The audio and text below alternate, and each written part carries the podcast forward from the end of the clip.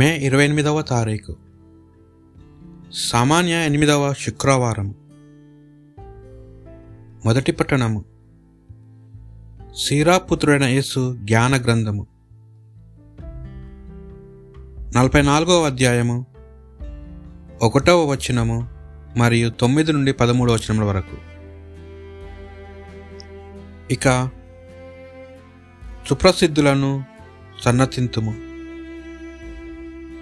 వారు మనకెల్లరికి పురాతన వంశక్తులు కాని కొందరి పేరు నిలవలేదు. వారు నేల మీది జీంప వారి వలె విస్కృతికి గురి అయ్యిరి. అసలు పుట్టిన వారి వలె జనులు వారిని మరిచిపోయిరి. వారి సంతతియు అట్లే అయ్యను.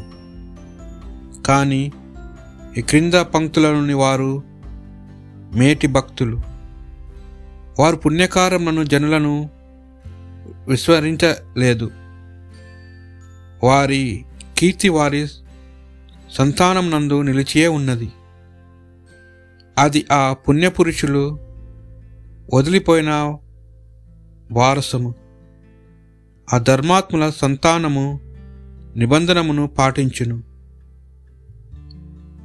ఆ ధాన్యాత్ములు చలువ వలస ఆ సంతానమునట్లే చేయును. మహాత్ముల కుటుంబములు కలకాలము నిలుచును. వారి ఆశీస్సులు ఎన్నటికి క్షీణింపదు. ఇది ప్రభువాక్. భక్తి కీర్తన. ప్రభు తన ప్రజలను గాంచి ప్రీతి చెందును. మీరు ప్రభువును స్తుతింపుడు. ప్రభునకు నూతన గీతము పాడుడు. భక్తి సమాజమున అతనిని స్తుతింపుడు. ఇజ్రాయేలు తమ సృష్టికర్తను చూచి ఆనందింతురుగాక.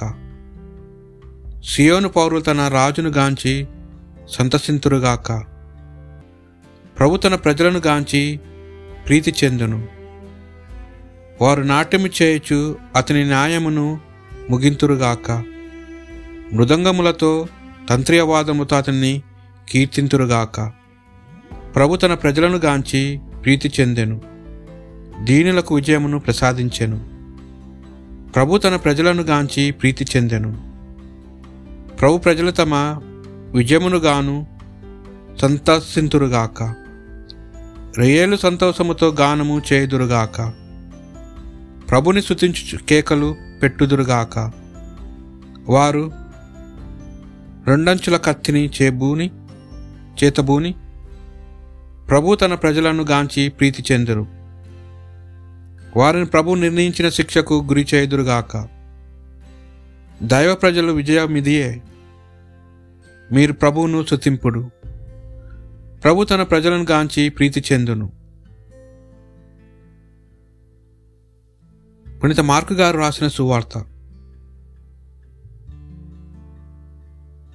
యేసు అట్లు పయనించి యెరూషలేము దేవాలయమును ప్రవేశించి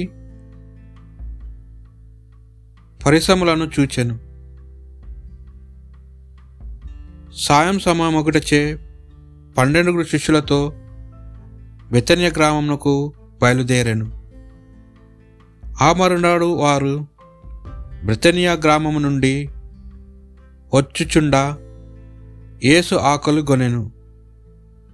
అప్పుడు ఆయన దూరమున పచ్చని ఆకులతో నిండిన అత్తి చెట్టును చూచి పండు దొరుకునేమో అని దాని యొద్దకు వచ్చాను. అది ఫలించు ఋతువు కానందున అందు ఆకులే కాని పండ్లే వాయను. అప్పుడు ఆయన ఈ చెట్టు ఎన్నడూ ఫలింపకుండా నుండుగా కాని చెప్పించెను. ఆ శాపవచనమును శిష్యులు వినిరి.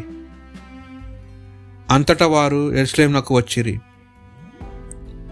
అప్పుడు క్రయవిక్రయములు చేయు వారందరినీ విడలగొట్టెను. రుకలు మార్చువారి బల్లలను పావురములను అమ్మవారి పీటలను పడద్రోసెను. దేవాలయపు ఆవరణము నుండి ఎవరిని దేనిని తీసుకొని పోనీయలేదు. నా ఆలయము అన్ని జాతులకు ప్రధానాలయము అనబడును అని వ్రాయబడి ఉండలేదా? మీరు అట్టి దానిని దొంగల గుహగా మార్చితిరి అని యేసు వారిని మందలించెను. ఈ మాటలు విన్న ప్రధాన అర్చకులు ధర్మశాస్త్ర బోధకులు ఎట్లైనను చంపవలను అని ఆలోచన చేయుచుండిరి.